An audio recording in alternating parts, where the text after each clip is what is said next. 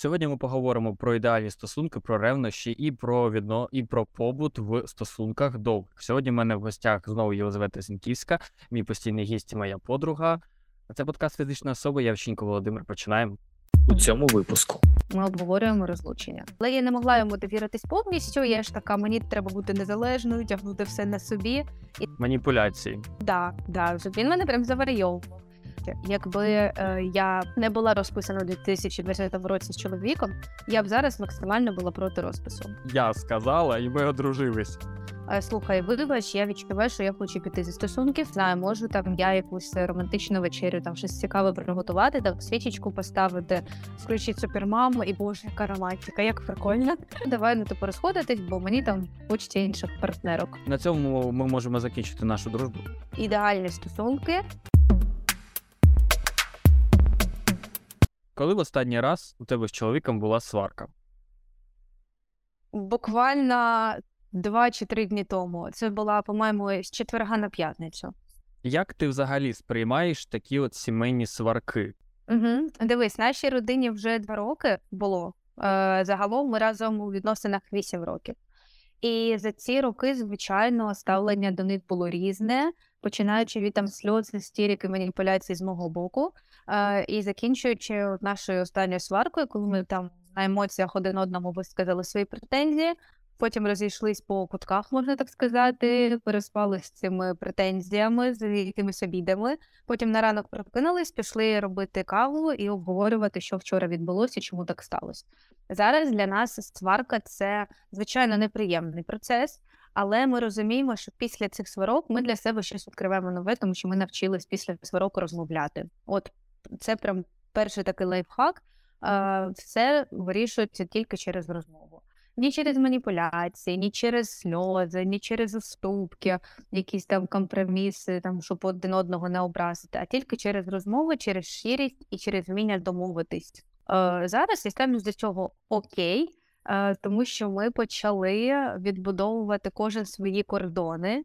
І, звичайно, там прощупуємо один одного інколи, да, де, де хто може собі дозволити там зайвого якогось, да, де хто на чиї кордони залізає. І цей процес він не може бути без сварок, але мені подобається, що вони у нас супер екологічні. Угу. Добре, а давай тоді розкажи про цей от шлях до екологічності. Ви в стосунках вже 8 років з е, твоїм чоловіком. Як це було, як це відбувалося от від перших місяців і до останніх? На початку ми почали зустрічатись ще коли я була, коли ми були однокласниками, тобто 11 клас. І понятно, що там перший рік це були якісь такі дитячі сварки, там ти когось лайкнув ВКонтакті, це тоді ще було популярно. Ти щось там на когось підписався, а чого тобі хтось пише коментарі? Ну, Це було в дві сторони. Тобто і у мене у нього були такі претензії одна до один до одного. Тобто це була війна Ну, щось типу такого, ну можна так сказати, так. А потім, е, ну таке, я не можу сказати, що ми дуже сильно сварилися якось гучно. Ні, ну було таке, що я дівчинка, я робила, як я хочу, а просто тоді буду засмучуватися і не буду тобі відповідати на повідомлення. Тобто були, був період такий, коли там я змушувала, щоб мій чоловік зі мною прям бігав. Прям, прям, Маніпуляції. Е, Щоб він, да, да, щоб він мене прям заварйовував. Е, У нас е, тоді був період, коли я отримувала більше квітів, якраз коли ми сварились, ніж просто в хороші приводи.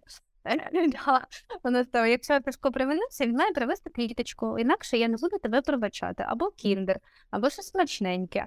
Або якийсь подаруночок. Да, це було дуже жахливо.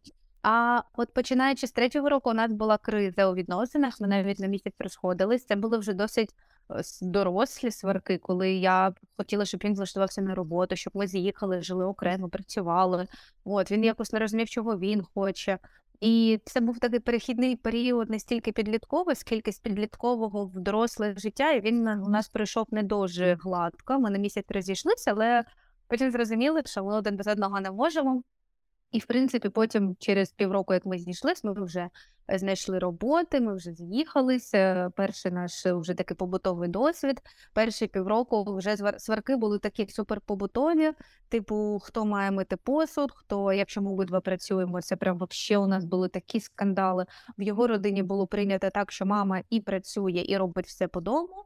Е, В мене були такі погляди: якщо я працюю і ти працюєш, ми обидва робимо все по дому. Йому було важко це прийняти. Наскільки я правильно зараз можу пам'ятати ті події. Е, Ми сварились через те, що ми постійно працювали.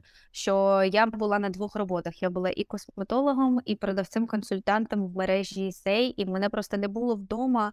е, У мене не було вихідних. Я жила півтора року, просто розриваючись між роботою, косметологією, навчаннями. І, в принципі, ще сварки були на цьому там фундаменті. Е, Потім він мені казав, там кидай одну роботу, займайся однією роботою. Але я не могла йому довіритись повністю. Я ж така, мені треба бути незалежною, тягнути все на собі, і це ніколи нічим хорошим добрим для дівчат не закінчується. Потім я дійсно бросила таку важку хардкорну роботу під час е, карантину. Я зрозуміла, що я так більше не можу. Коли не було косметології, я працювала тільки в магазині. У мене стало більше вихідних. Я зрозуміла, як круто бути там жінкою з вихідними, а не яйцями. І ми тоді вже ми менше сварились, ми багато часу проводили разом. У нас були якісь спільні хобі, ми там якісь ігри грали настольні, робили мені дома фотосесію на кафелі, він мені там гілки вирував з, з вишенками, ми робили мені там на полу фотосесію. Типу для інстаграма мені треба було, все студії ж не роботи не працювали в, в пандемію, в карантин. І після пандемії я залишилась лише в косметології, і, в принципі, потім у нас, можна сказати, так почалось таке побутове затища, і е, вже має, ну, да, це з пандемії, про Боже, третій рік вже, господи, як час летить. Можна сказати, що останнє, ну от після одруження у нас е, рік-два, прям такі сварки, вони мінімально побутові, тому що ми вже розуміємо, де чиї обов'язки, хто за що відповідає. Е, У нас вже це максимально е, стало усвідомленим. Ми почали розмовляти, домовлятись не без моїх походів до психологів і моїх подкастів е, з психотерапії, які я слухала, і книжки, які я читала. Ми почали, до речі, разом цим цікавитись. Тобто я щось читаю, розповідаю йому, він там слухає, йому подобається. І таким чином, да, вийшла трошки довга роз, моя розповідь. Я просто хотіла, мабуть, показати, що коли ти що і різні зовнішні чинники впливають на сімейні відносини. І в моєму випадку дуже багато факторів, які от змінювали цю знаєш лінію. Тобто це не була така пряма, це було отак, отакий був шлях е, з своїми плюсами, своїми мінусами. Але зараз я можу сказати, що у нас ідеальні стосунки. Да, ми сваримось, да, у нас не вистачає інколи грошей, да, ми інколи там не розуміємо один одного. У, нас різні думки, і це абсолютно нормально. Це все, це абсолютно нормально. Але я вважаю, що зараз наші відносини вони прям супер е, здорові, і поки нам в них круто, поки ми в них і будемо знаходитись. Ти от сказала, що ти вважаєш, що ваші стосунки зараз ідеальні. А що ти взагалі вкладаєш в це поняття ідеальні стосунки? Це дуже круте питання. Дивись, е, нам разом добре. Нам разом добре, але ми, можна сказати, звикаємо до цієї думки. Це для нас не дуже прям вже звична позиція, але вона формується. Те, що кожен із нас крута особистість, кожен із нас повністю самостійний індивід, якому не потрібен е, другий для там фінансової підтримки або побутової. Тобто кожен із нас може жити самостійно, повноцінно круто. Але разом нам просто краще. Якщо в якийсь момент нам не буде краще разом, буде краще розійтись, то ми обговорюємо це. А, кожен із нас розуміє, що якщо партнер прийде завтра і скаже: «Е, Слухай, вибач, я відчуваю, що я хочу піти зі стосунків, то інший його відпустить, і ми розійдемося в абсолютно ну, в нормальних відносинах, без якоїсь дільошки, без якихось і скандалів. Навіть якщо там причина розходу вона буде там на основі якоїсь сварки, сварки, ми все одно потім обговоримо все і розійдемось максимально спокійно, тому що ми дуже багато розмовляємо. Ми довіряємо одне одному, ми багато розмовляємо, і у нас немає якоїсь е, такої патологічної залежності. Тобто немає такого, що я не уявляю свого життя без нього. Я просто ляжу і помру. От все. От його завтра не стане в моєму житті. Я ляжу, і моє життя закінчиться. Так само і у нього немає такого, що він такий: умру з голода, пожалуй. Е, мені ж нема кому приготувати бутерброд, нема кому зі мною попрати там шкарпетки, помити посуд. Все, я безрукий імбіцил. Е, без дружини мені ніку- нікуди. От треба щось собі терміново шукати на кухню. Тобто у нас максимально такого нема. У нас е, в стосунках просто двоє дорослих людей, е, яким разом круто. І, до речі, якби я не була розписана у 2020 році з чоловіком, я б зараз максимально була проти розпису. Я так скажу. Я максимально б не хотіла змінювати фамілію, прізвище, я б максимально не хотіла ніякої свадьби, ніякого свідоцтва про шлюб, і я можу пояснити цю позицію. Якщо людина зі мною лише через те, що його стримує якась бумажка, і йому, щоб від мене піти, потрібно йти в РАКС, йти там кудись в дію, писати заяви, там це все проходити. І він зі мною просто тому, що не хоче все це робити. Ну мені така людина не потрібна. Е, я хочу, щоб людина була зі мною, тому що вона хоче бути зі мною, а не тому, що є якісь зобов'язання. І так само, якщо у нас буде дитина, тобто, ну е, ми можемо рознітися. У нас у кожного обговорено право на те, що кожен може піти зі стосунків, коли він цього забажає. Ми про це говоримо. Ми обговорюємо розлучення. Якби зараз була можливість, ти б зараз би не одружувалась би, а продовжувала б жити е, гражданським браком. Боже, як це Так. як це українською? Цивільним, Е, Громадянський це або громадянським цивільний, да. цивільним шлюбом. Так. Добре. Так. Але давай повернемось на декілька років назад і поясни тоді свою позицію з точки зору аналізу. Бо по факту е, ти затіяла весілля, ти спровокувала, ти. Я ну, конкретно я не знаю. Я в той момент, я в той період тільки-тільки з'явився в вашому житті, якраз у цей момент, що прям прям перед весіллям. І дословно я не знаю, але в мене тоді склалося враження, що я сказала, і ми одружилися. А, я тобі більше скажу. Якби я йому не запропонувала, то ми, можете зустрічатись не почали би в той момент, коли почали. Да, я, я запропонувала йому на той момент зустрічатись перша. Е, я йому виносила мозок, ну коли ти вже зробиш мені пропозицію. Я максимально його одружила на собі, а я поясню чому. Тому що в моїй родині шлюб, от мама мене постійно казала: доця, тобі треба вийти заміж за хорошого хлопця. Як тільки ти його знайдеш, нема, нема сенсу витрачати свої роки, пересиджувати в стосунках, треба розово- розписуватись. І вона ходила, оце капала, капала. Коли ми зустрічалися, школа, вона, ну що ти собі думаєш? Ну він молодий, ну він хороший, але йому треба робота, але вам треба з'їжджатись, вже ти ж вже там не молода, ще й пару років і стара радяща, знаєш, там у 18 років. І м, вона там мені там казала: о, та дітки, коли ви поки посидите, поки ви навчитесь, поки ви розкачаєтесь, тобі вже буде поздно рожати. І я довгий час була під впливом, під впливом цього всього. І я, я приходила додому до мами в гості, вона мені все це розказувала. Я приходила додому, виносила за школі мозок. Е, Плюс в моїх е, в моїй родині прийнято так, що мама домогосподарка, батько заробляє гроші, і мама свого життя без батька не уявляє, і вона так прямо за нього тримається. Ну, вони люблять один одного. Да, у нас батько дійсно дуже хороший, е, дуже хороша людина, і у них вже 26 чи 27 років вони разом.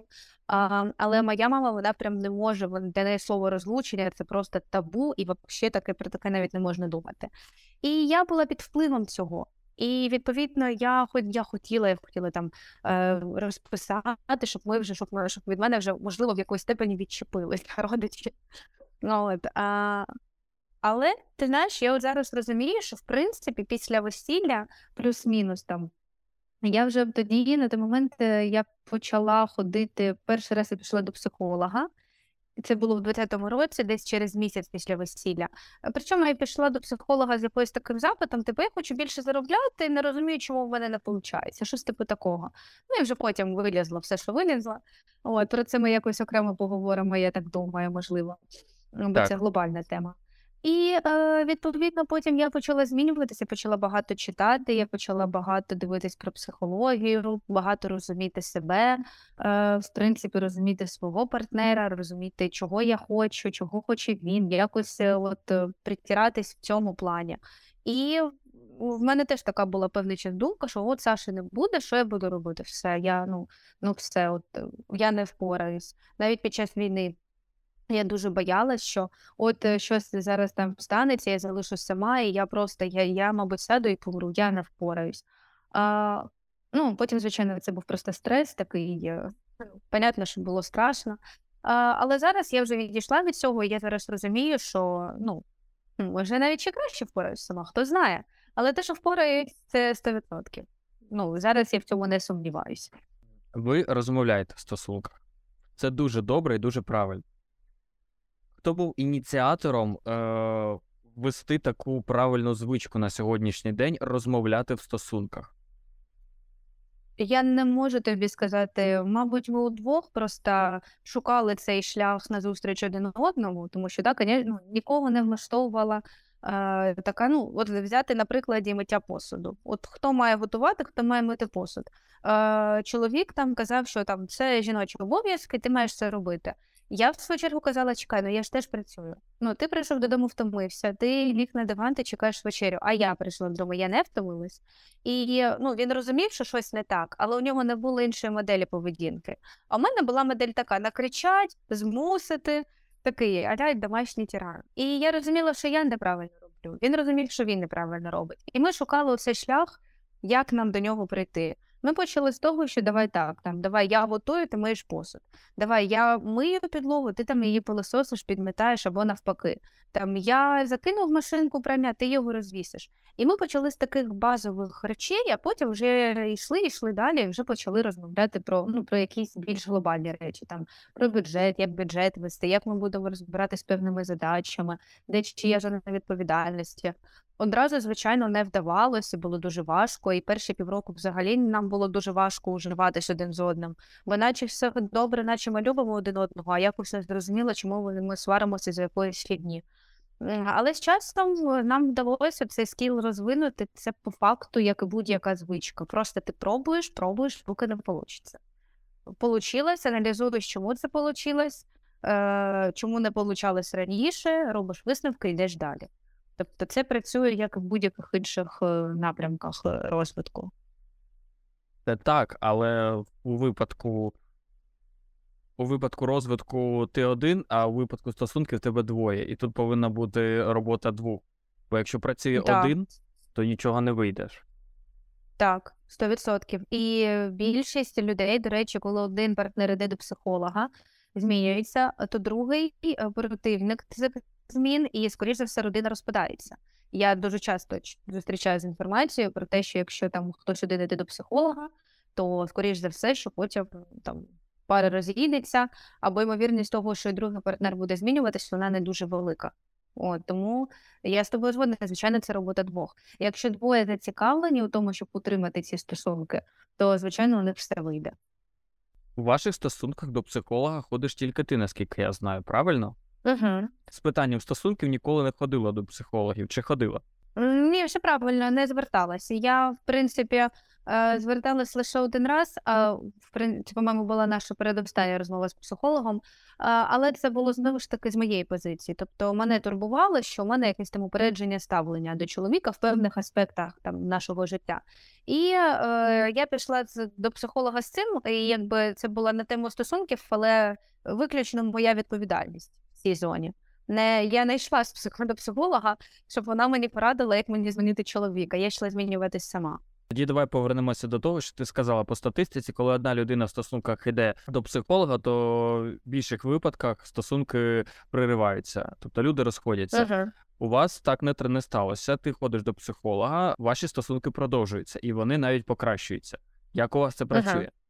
Я думаю, це тому, що мій чоловік він досить відкритий до нового, він бачить зміни в мені.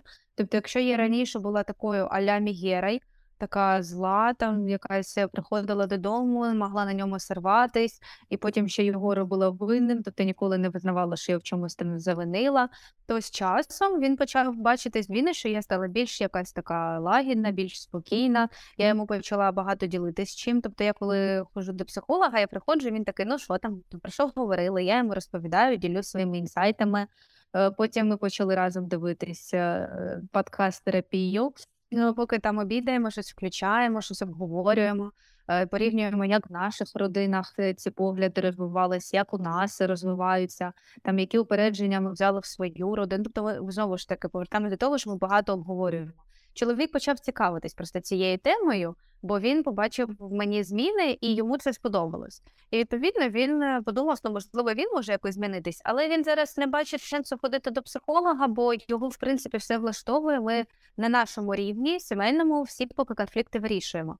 Але у нас є домовленість. Якщо раптом ми не домовляємося двох і відчуваємо, що нам потрібна допомога, то він відкритий до психотерапії сімейної. Тобто, якщо я в один день кажу, слухай, ми не вивозимо самі, давай е, допоможе, давай там візьмемо спеціаліста, нехай він нас там розділить, покаже з боку, хто прав, хто винен, тому що звертатись до батьків немає сенсу, е, бо вони не, не можуть дати нам релевантний фідбек з приводу нашої проблеми. Я вважаю, що ну, в випадках сімейних проблем це тільки сімейна психотерапія. Е, І тобто альтернатив я, якщо чесно, не бачу. Е, Тому у нас є така домовленість, поки ми розбираємося самі, поки там Ютуба і книжок вистачає, то ми, е, то ми цікавимося цією темою, розвиваємося удвох. Коли нам буде цього не вистачати, то ми підемо до психолога. Якщо і після психолога ми зрозуміємо, що нам ну, якось нам не вдається залагодити наші якісь різні погляди і ужитися, е, то ми просто спокійнесенько собі розходимось. Чудово. Але в цілому я хотів би ще озвучити той факт, що не обов'язково всім людям ходити до психолога, це вже питання особисте. Бо якщо, е, ну, от випадку, як твій чоловік, він цілком повністю розуміє, що він вивозить все, що е, відбувається там у нього в житті, і у тебе і у вас в стосунках, то психолог не потрібен. Це особисто бажання кожного, і не обов'язково ходити всім до психолога. Я з тобою повністю згодна. А зараз я хотіла б ще додати одну думку. Якщо ви вважаєте, що з вашим партнером щось не так, почніть із себе. Е, Завжди починайте з себе. Тому що коли ви почнете змінювати партнера, у вас нічого не вийде. Абсолютно не можна змінити людину. Можна змінити лише себе або своє ставлення. Коли ви з психологом або з книгами, або там не знаю, з будь-якою ще будь-яким джерелом інформації почнете займатися виключно собою, у вас будуть змінюватись думки, будуть змінюватися емоції з приводу іншої людини. І ви, можливо, іншим поглядом е, глянете взагалі на всю цю ситуацію. Це набагато ефективніше, ніж пробувати змінити людину, тому що змінити себе можливо, абсолютно реально. Змінити партнера ніколи. Особливо, якщо він сам не бачить проблеми, якщо його все влаштовує. От і це, ну, це, це що я хотіла додати, це як мені здається, це дуже важливо. Тому що у нас є серед жінок така дебільна фраза Я його зміню. Це він з іншими був такий, а от зі мною я його вилікую, я його врятую. Ну, це бред. Е, Ти вже сказала, що раніше, коли ви тільки-тільки почали жити разом, притиралися, ви дуже багато працювали і по факту майже не бачилися, і у вас були сварки на фоні цього, що ви одне одного майже не бачили, і звичайно, побутові справи виконувалися незрозуміло як. І у вас на фоні цього були Так. сварки.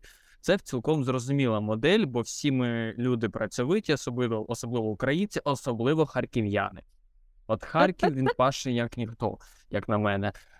Але зараз ситуація максимально протилежна. Навіть ну, не прямо зараз, а навіть початком пандемії у нас в країні ситуація змінилась кардинально. Всі закрилися в квартирах, будинках і залишилися наодинці е, зі своїми партнерами. Як ви це пережили і чи не заважає це зараз? Е, Я тобі хочу сказати, що пандемія, вона, по-перше, показала, ну, вона нам допомогла. Вона нас нарешті е, позбавила роботи і бігатні. Ми нарешті побули вдвох. Ми там крутили суші, ми там дивились, ми почали дивитись майстер-шеф. Це наше стало нашою такою сімейною традицією. У нас недільний день, коли виходять відео майстер-шеф, вони в суботу виходять ввечері, а в неділю їх показують півдня. Е, в повному доступі вони є на сайті. І це не реклама майстер-шеф, але для нашої родини це прям традиція. От ми в неділю півдня в ліжку дивимося майстер-шеф. Це почалось з пандемії. Зараз у нас є свої традиції. Трошки важче стало працювати з відключеннями, але це тимчасово, поки нема оптоволокна. От на минулому тижні якраз ми посварились через те, тому що ми обидва були в бігатні. Ми побігли в одну кав'ярню, там посиділи дві години, прибігли додому, поки тут є світло, посиділи тут. Тут світло виключили, побігли в, третю в другу кав'ярню. Там посиділи, прибігли сюди, тут світла нема, треба приготувати, треба там ще щось робити. У нього мітинги, у мене, у мене клієнти, е, записи з тобою, які, які теж треба втиснути в якісь віконця зі світлом. І це такий хардкорний тиждень бігатні був. Плюс це незвично, коли ти працюєш в торгівельному центрі, всі тобі заглядають в монітори. Ну, понятно, що там багато людей, хто працює, дуже все відволікає. Ну, Коротше, ці повітряні тривоги, теж повітряна тривога, все закрите, ти не можеш піти навіть в кав'ярню, в тебе вдома світла, інтернету нема, ти е, відключений від світу, і в тебе стрес через це. Відповідно, ми тут він по-своєму стресує, я по-своєму, і ми удвох, у нас така напружена атмосфера. В такі періоди важко. Чесно скажу, ну нема такого, бо що ой, ми закрилися, у нас так все файно, ми такі щасливі. Ну, це херня, звісно, це важко, і буває таке, що там слово за слово трошки по- посварились. Але ми за період війни дуже один одного підтримували. Ми морально підтримували, ну чоловік мене матеріально підтримував. Я шукала роботу, шукала себе, багато навчалась. Е, Він е, підтримував мене в усіх моїх починаннях. Я кажу, хочу спробувати в ІТ. Він такий, окей, іди в тестувальники. Е, Я пішла в тестувальники і кажу, блін, англійської не вистачає. Він такий, давай тобі знайдемо там курси, репетитора, на тобі там на це гроші. Там давай тобі допоможу, там давай будемо щось дивитися англійською. І от ці дрібнички, да, він мене дуже сильно підтримував. Потім не вийшло, він такий, знаєш, а може це не твоє, давай щось давай ти повернешся в косметологію. Тобі там було класно, там були твої дівчата. Я така, блін, ну мабуть, да.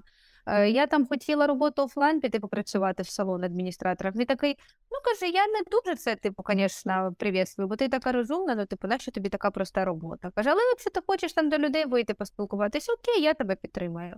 Типу, звичайно, йди. І от е, через такі дрібниці нам було набагато легше впоратись за всім всім. Я нарешті там йому довірилась, його думкам, його там ідеям повністю. Прям я від нього залежала певний час, і звичайно. е, Для мене це було така вихід із зони комфорту. Але нам це вдалося, бо ми, в принципі, були постійно в квартирі, в замкнутому просторі, мало куди ходили. От, але знову ж таки багато розмовляли, ділили своїми там страхами, переживаннями. І це допомогло дуже сильно цей такий період пережити. А зараз я не знаю, коли вийде цей подкаст, можливо, ми вже переїхали, але ми хочемо переїхати в іншу квартиру, щоб у нас там трошки картинка помінялась. От, можливо, це трохи розбавить наш побут, і нам буде трохи легше. А, але навіть якщо там не, не вдасться нам переїхати, ми все ще залишимось тут, то думаю, що ми щось собі вигадаємо, щоб нам було якось легше пережити цей, цей час. Тобто ми допомагаємо, можна сказати, одне одному в якості підтримки, і там вислухати, щось порадити. Ну, інколи просто вислухати, знаєш, це теж вже досить важливо, особливо в стосунках. А немає такої проблеми у вас, коли одне одного в ваших життях забагато? Не, поки ти от зараз не спитав, я навіть за це не думала. Ні, абсолютно комфортно. Е, я можу, в мене ну якби нам дуже вільно у наших відносинах. Тобто е, немає такого, щоб ми там перевіряли телефони один одного. Ну, колись була така діч в молодості, але зараз, звичайно, такого нема. Я можу ходити з будь-ким там на каву, кудись поїхати в центр, зустрітися з якимись знайомими. Я можу там з тобою завжди созвонитись, да, там це не проблема поспілкуватись, поговорити.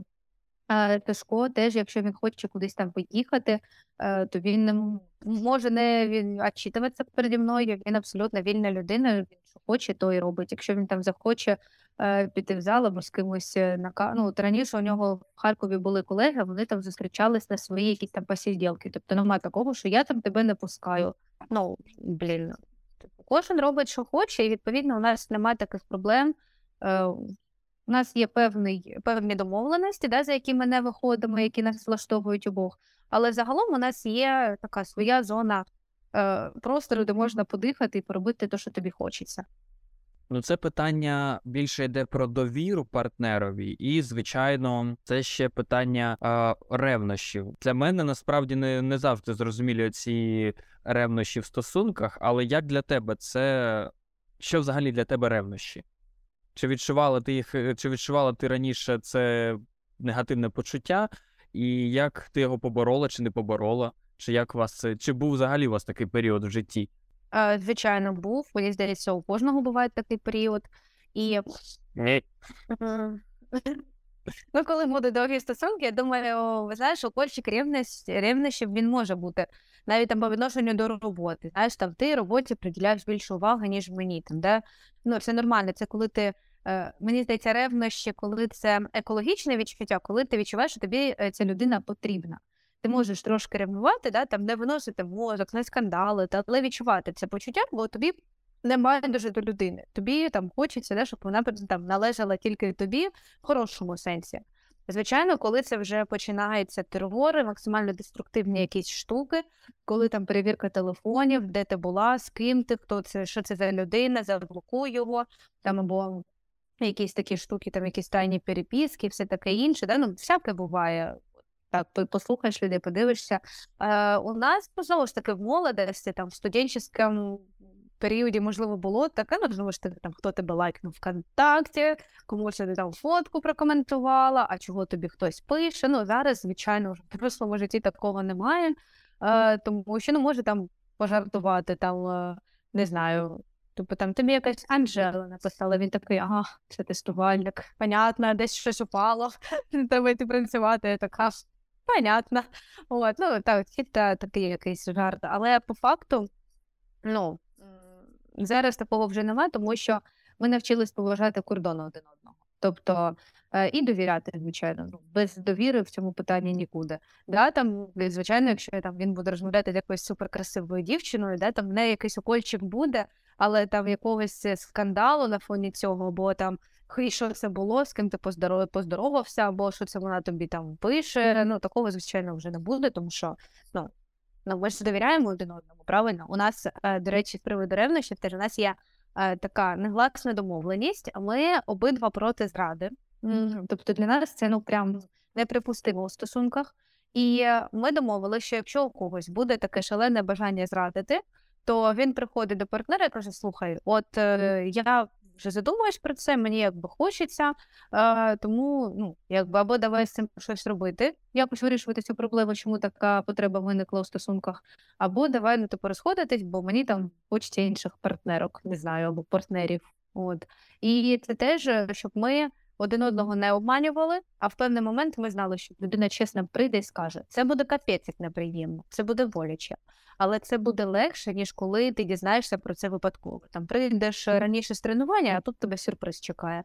Це більш травматично. Я, ну, і у нас є така домовленість. Тобто е, ми декілька разів про це проговорили, і ми до цього питання не повертаємось. Тобто, якщо захочеться комусь зареєструватись в Тіндері, він це е, прийде, скаже другому, ми щось вирішимо. І якщо я хочу в Тіндер, то ми тоді тут роз'їжджаємось, я собі знімаю окреме житло і роблю все, що хочу.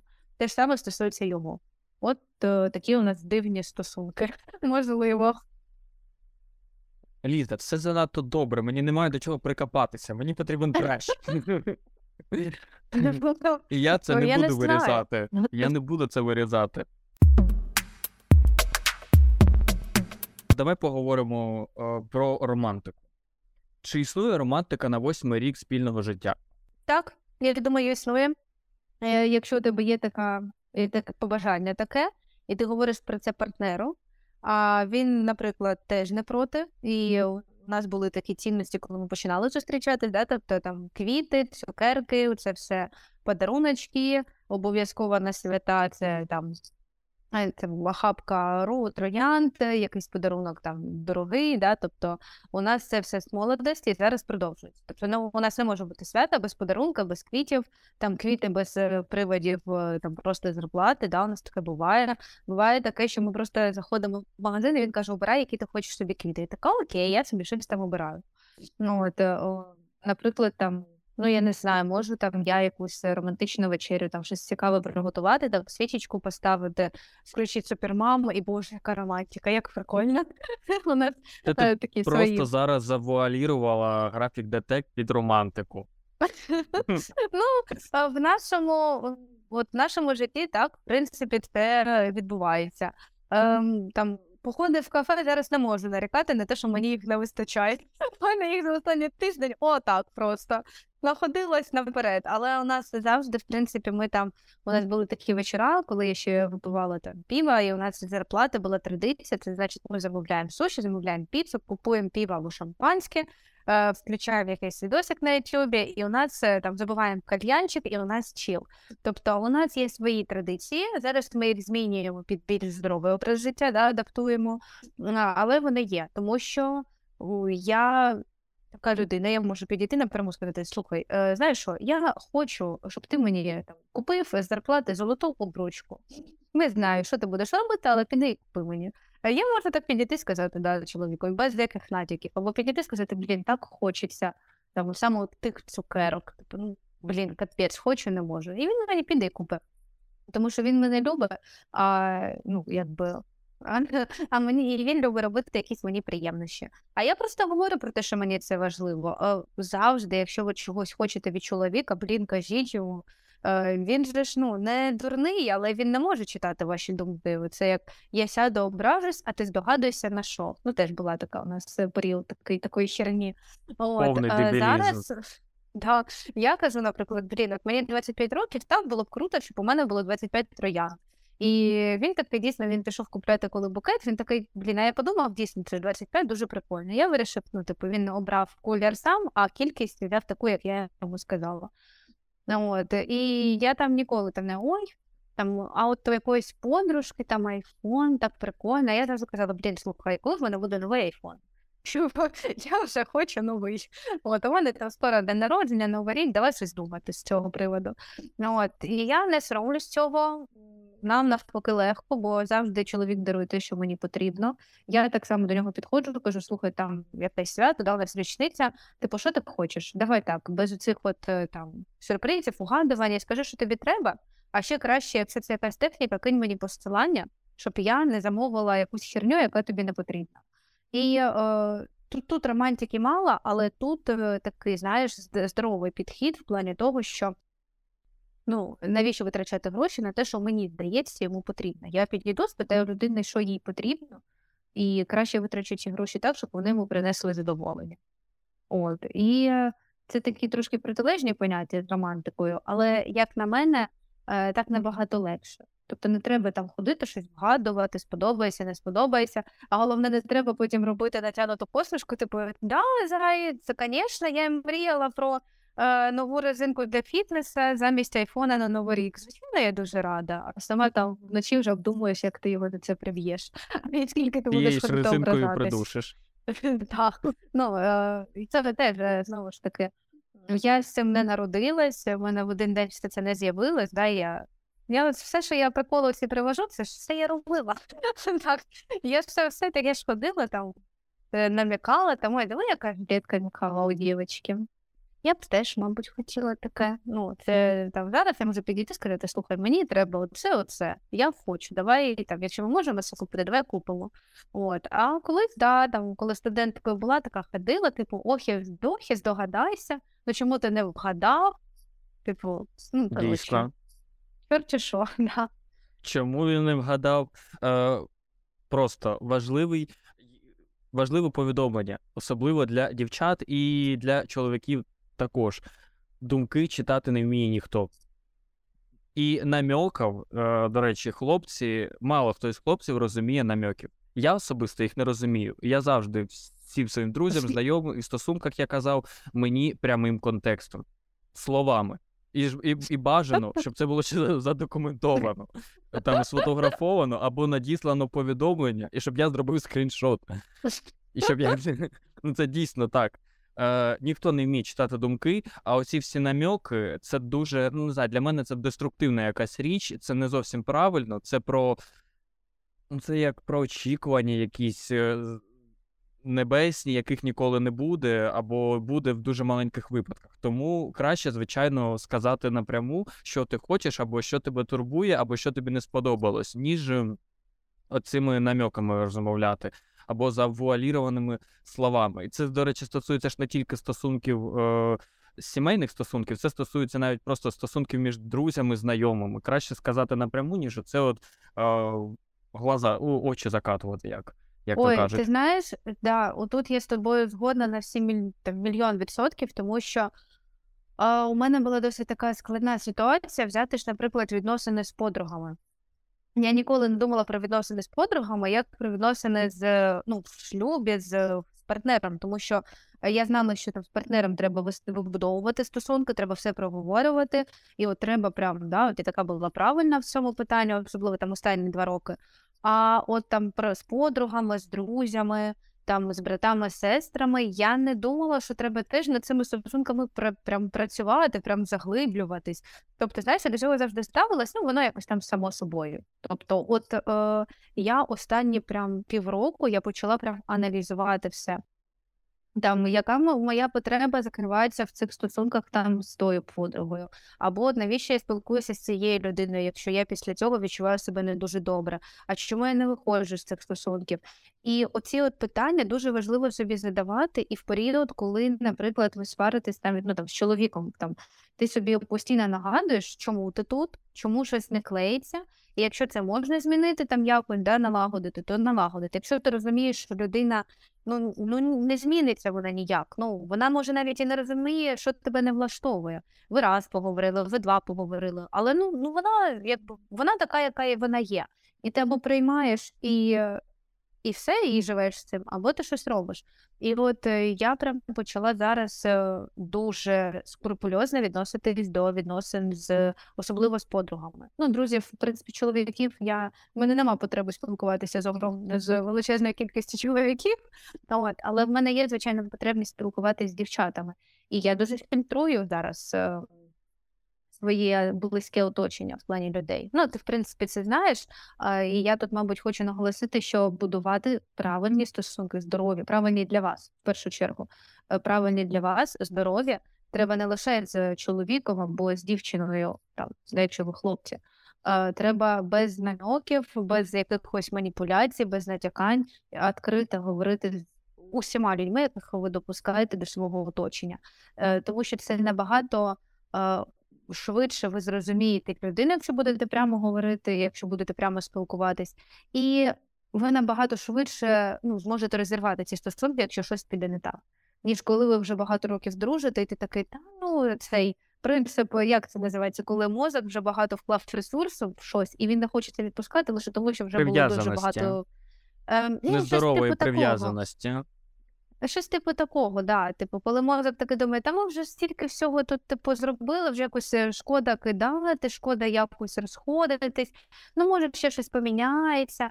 Блін, ніч, нічого не поміняється. Якщо не помінялось після першої, другої, там третьої розмови, то ну після четвертої, якщо людина не робила ніяких там кроків до змін, то нічого точно не поміняється. Суть в тому, що да, чим раніше ви почнете відкрито говорити з людиною, і виражати свої думки і потреби, і бажання текстом через рот, як то кажуть, тим вам буде комфортніше комунікувати. Тут немає нічого більше що додати. А, добре, скажи, я так розумію, у вас е, немає стосунка головного. Чи є? Ні, немає. А є якісь певні питання, в яких е, останнє слово там за чоловіком, чи навпаки за тобою? Блін, це дуже таке питання глобальне, це залежить від ситуації, чесно. Якщо це щось стосується, ну, наприклад, там квартирних питань, документальних питань, е, чогось таких якихось організаційних моментів, то завжди останнє слово за чоловіком. Бо е, я цю відповідальність не хочу брати на себе, а потім казати блін, що я сама це роблю, це чоловіча робота, там домовлятися з іншими чоловіками, з орендарями. Ну, тобто, от коли ми переїжджаємо, да, там з квартири на квартиру, такий базовий приклад. Там або замовляти там машину, там замовляти щось. Ну, щось коротше, треба знаєш, організовувати коли. Мій чоловік він більш скрупульозний, він більш уважний, він менш емоційний. І е, в якихось таких глобальних важливих питаннях я по- покладаюсь на нього. Е, наприклад, там той самий приклад, взяти, як ми виїжджали з Харкова. Ну, типу, в мене штора впала, я була в паніці, я не могла здраво розсуждати, і я ну, повністю йому довірилася. Я йому сказала, як ти скажеш, так і будемо робити, бо я взагалі, я просто я не розумію, що робити. І в усіх таких ситуаціях, коли я не знаю, як е, вчинити, а він там в чомусь розбирається, то я повністю віддаю керування йому. Наприклад, в якихось побутових питаннях, якого кольору купити тарілочки, або які продукти купити додому, або як розпорядитись бюджетом на приготування їжі, якщо переважно готую я у нас в родині. Мені просто цей процес подобається, і зараз я слідкую за калоріями, мені легше це все проконтролювати. Тут, звичайно, він не лізе, я як скажу, так і буде. Але якщо у нього є якісь побажання там з приводу їжі, то звичайно я завжди дослухаюсь до нього. Е, Тобто, це такі більш мої, ну, умовно жіночі питання, його умовно чоловічі. Да? Тобто, в будь-який момент, звичайно, кожен може помінятися виконувати ці ролі, якщо йому це буде комфортно. І в плані побуту у нас завжди, в принципі, ми дослухаємося до думки, один одного, і ми якось домовляємось. Там, якщо це якісь дрібнички особливо, е, то такого нема. Ну, і якщо я, наприклад, сумніваюся в якихось своїх діях, там і мені потрібна думка з боку, то я, звичайно, завжди першого, кого питаю чоловіка, що він скаже, а потім вже там йду до друзів і, далі. Знову таки треш контенту немає. Добре. Ну, от знаєш, ми з ним як друзі. От я можу сказати, що мій чоловік він мій найліпший друг, тому що я йому можу розповісти абсолютно все. І я знаю, що він мене ніколи не засудить. А навіть якщо він буде зі мною не згоден, то він максимально це акуратненько скаже, що типу там «Зай, ну, мабуть, ти була не права в цьому питанні. От, але якщо ти так вже поступила, ну нічого страшного, що нічого не поміняєш. Тобто, е, от у нас з ним такі відносини, да? понятно, що там чоловік, дружина, але ми як друзі, у нас якісь свої є жарти. Ми там можемо там сісти пограти в щось. І е, відповідно у нас багато там спільних якихось е, фільмів, мультиків, е, того, що ми можемо посидіти разом, там зрозуміти гумор цього того, що відбувається. У нас багато спільного. У нас ми дуже різні люди. Я можу сказати, що ми кардинально різні, починаючи від наших, я не знаю, типів нервових нервових систем і закінчуючи не знаю, нашими вподобаннями там з приводу одягу і ще чогось. Але в нас, окрім багатьох розбіжностей, у нас дуже багато спільного. І от це, в принципі, я думаю, теж такий маленький секрет, чому у нас так все, в принципі, класно виходить. Ви супер різні, але ви знайшли оці дотичні один до одного. Так. Це протягом життя вашого сумісного вони знаходились? Ну, звичайно, да, коли ми починали зустрічатись, воно було ще так незрозуміло. А, ну, от просто я Ну, поясню, це да, була ми ще... школа. Коли почали Так, зустрічати, це була школа, і у вас було багато спільного не по вашій волі. У вас є школа спільна. Так у нас ні, слухай, у нас все одно було все різне. Значить, клас я була такою, знаєш, такою яскравою, такою з усіма спілкувалась, така вся відкрита. Е, там у мене багато там було коло прихильників, скажімо так, чоловічого було. От, а Сашко він такий був спокійний, він зацеплений був на навчанні, такий скромний, тихий, на першій партії відмінник. Е, я в 11 класі зрозуміла, що я мені потрібно для ЗНО здавати три предмети. Я вчила тільки ці предмети, на інші я якось забивала. Ну і на ті предмети, на які я забувала, я там е, переписувалась ВКонтакті з кимось, там ще чимось займалась, таким відволікалась, коротше, дуже багато. І як так вийшло, що я привернула його увагу, я не знаю, бо навіть зараз я дивлюся, і думаю, господи, я ж можу цілий день взагалі не замовкати. Я така розговорчива, я така активна. Мені, якщо я просто сяду і посижу там 15 хвилин, мені вже нудно, мені вже треба щось робити, щось бігти, там, хоча б пост написати, хоча б там на трен... мені треба от енергію кудись постійно викидати, бо інакше я не, я не можу монотонної роботи. Я сяду картину помалювати, там помалювала десь 15 хвилин, все, мені треба поміняти діяльність, мені треба піти щось приготувати, кудись сходити. Він, якщо сяде, він може там пазли декілька годин збирати. Він може сісти там декілька годин просидіти в комп'ютері, там де поїсти. Він може там лягти, просто одразу заснути, там виспатися собі. Він такий суперповільний. І я інколи дивлюся, така, господи, я б вже померла таким, з таким ритмом життя. Як така, така, як можна бути таким спокійним? Він такий, я не розумію, як можна так, як тебе кидає, як ти взагалі живеш. Каже, ти постійно ти був. Все. От. Ем, Тому ми так один одного в цьому питанні доповнюємо. Там навіть банально, коли він повільно йде по коридору, і я його намагаюся підштовхнути і обігнати. Я допомагаю скоріше. І він завжди каже: ти можеш повільно, просто заспокоїтися і пройти. Я кажу, не можу. От, і це дуже смішно. Ну, але виходить, в таких ситуаціях, коли треба бути активною, то я якраз нас виводжу. Коли треба заспокоїтися щось вирішити холодною головою, то це у нас Сашко завжди робить. Я така «Гей», і побігла далі. Цікава сімейка виходить у вас. О, до речі, це схоже на сімейку Адамсів, тільки у вас трішки навпаки, бо у сімейки Адамсів а, дружина суперспокійна, оця ж мрачна була, в оригінальних сімейках Адамсів, я говорю. Да. А чоловік був же, що це ж вічно зі шпалою бігав, з усіма дрався, постійно якийсь треш наводив. От у вас сімейка Адамсів трішки навпаки. Я навіть коли розмовляю, розмовляю дуже гучно. І Сашко каже: ти можеш хоча б ну тихіше, ну ми ж тут вдвох, типу, я тебе чую, чого ти кричиш? Я кажу, я не можу. Мені треба висловити свої там думки, емоції гучно, і довго і красномовно. Тому да, є таке. А скажи, яку. Чого ти так? Та не знаю, просто смішно. Просто збоку на себе так подумала, думаю, господи. Ну, я ж кажу, сімейка Адамсів. Сімейка Адамсів.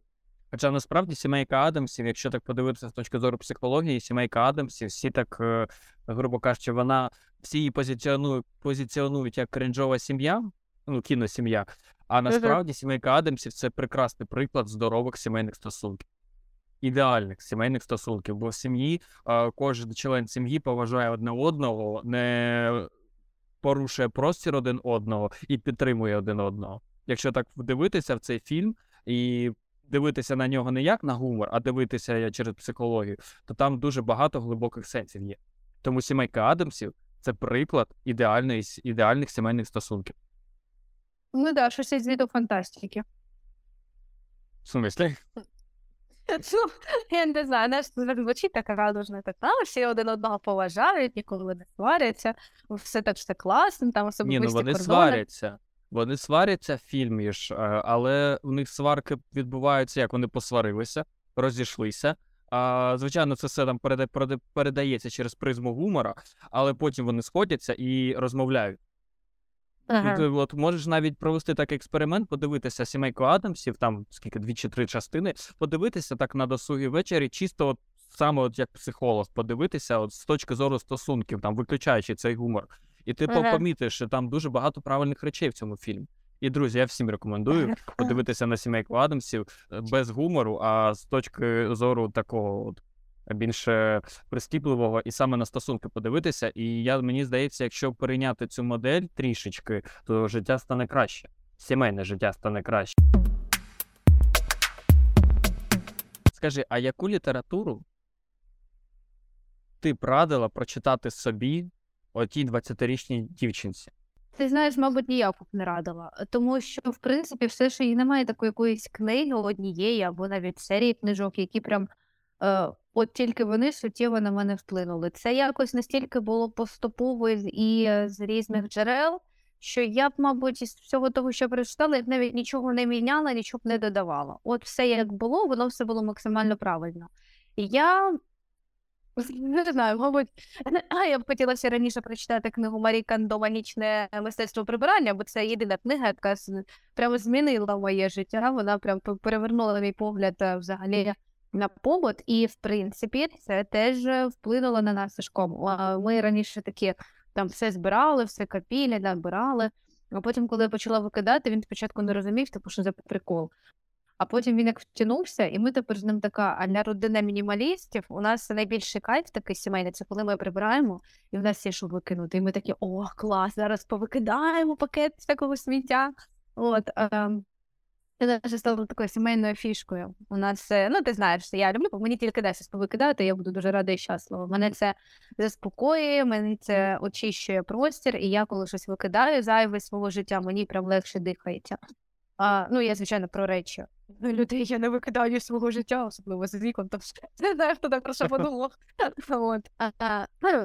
Е, можливо, це так, знаєш, косвіно трошки, бо воно наш, в нашій родині, в наші переїзди з квартири на квартиру вони стали комфортніші, легші.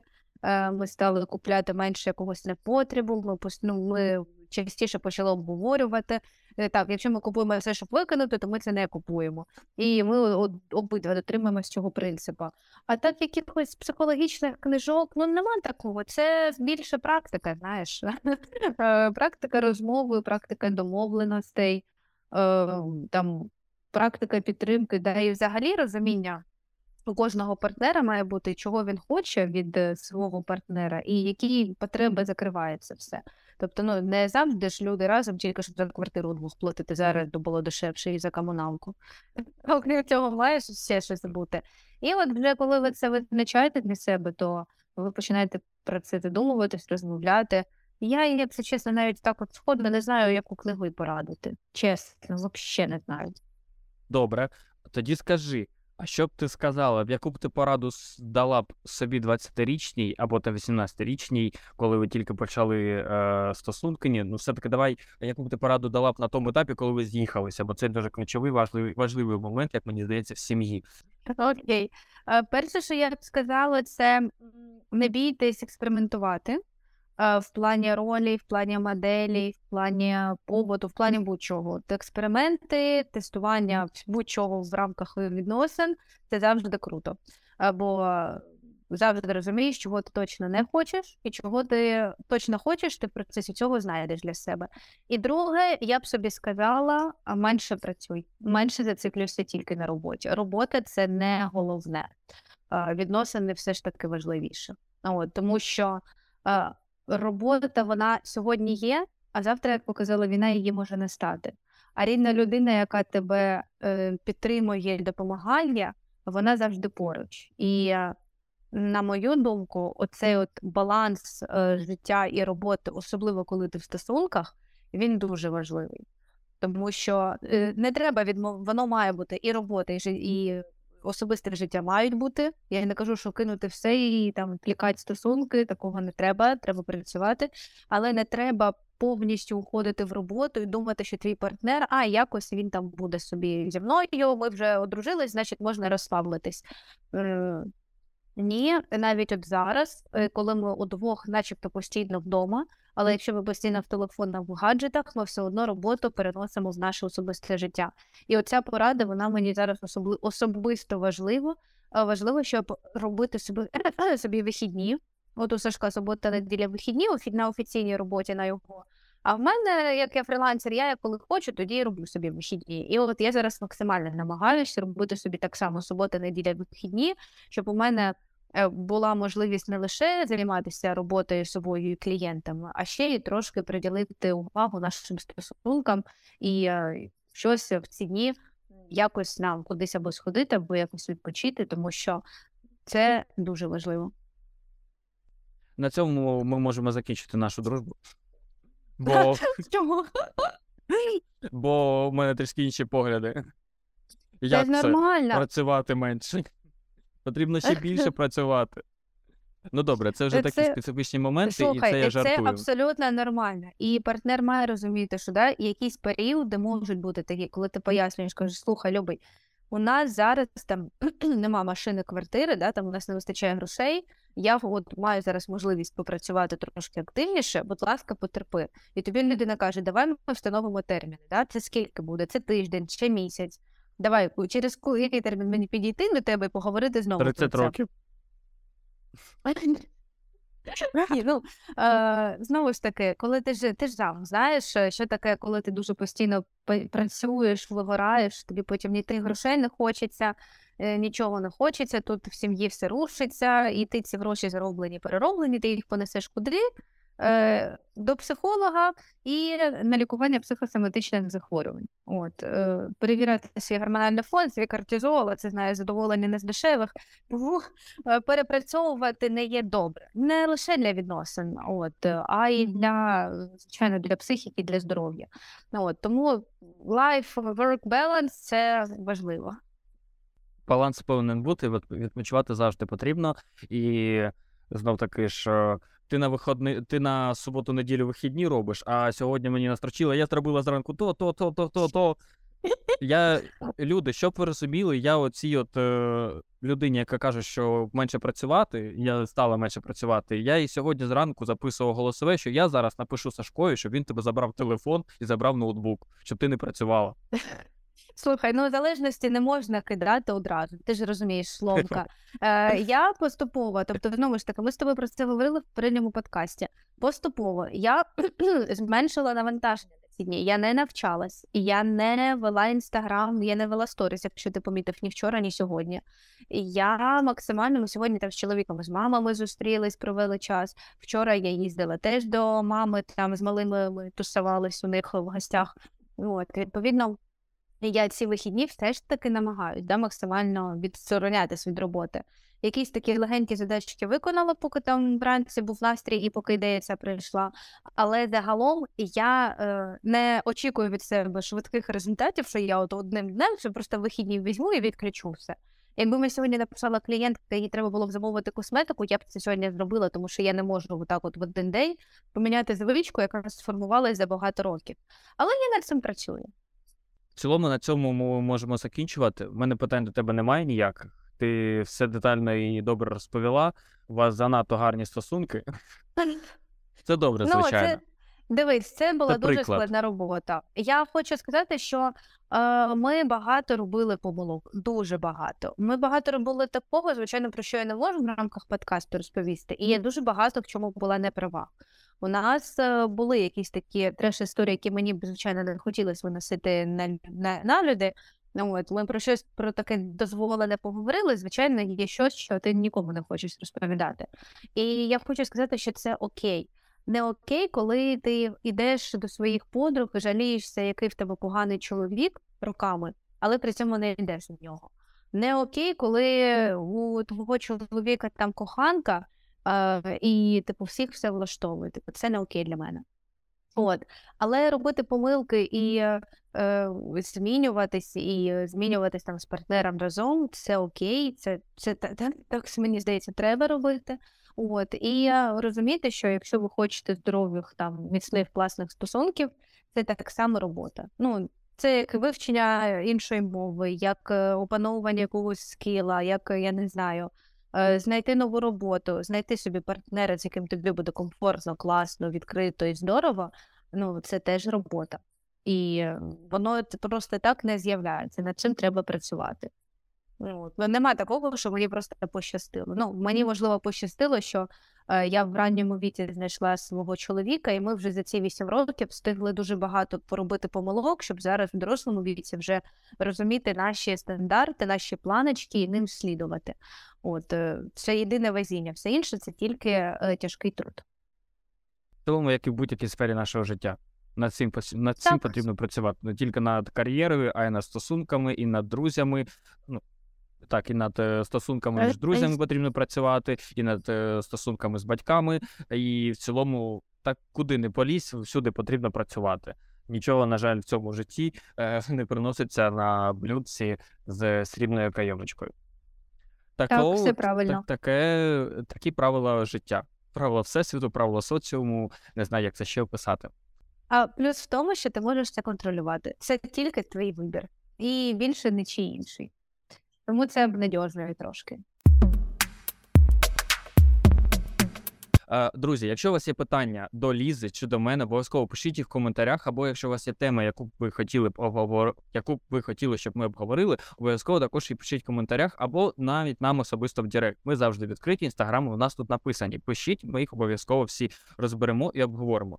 Також, якщо вам сподобався цей подкаст, обов'язково підписуйтесь на мій канал Фізична особа. Інстаграм Лізи і мій інстаграм у вас є в описі і у вас вказаний на екрані. І обов'язково не забудьте поставити вподобайку е, на це відео. Слава Україні! Героям слава!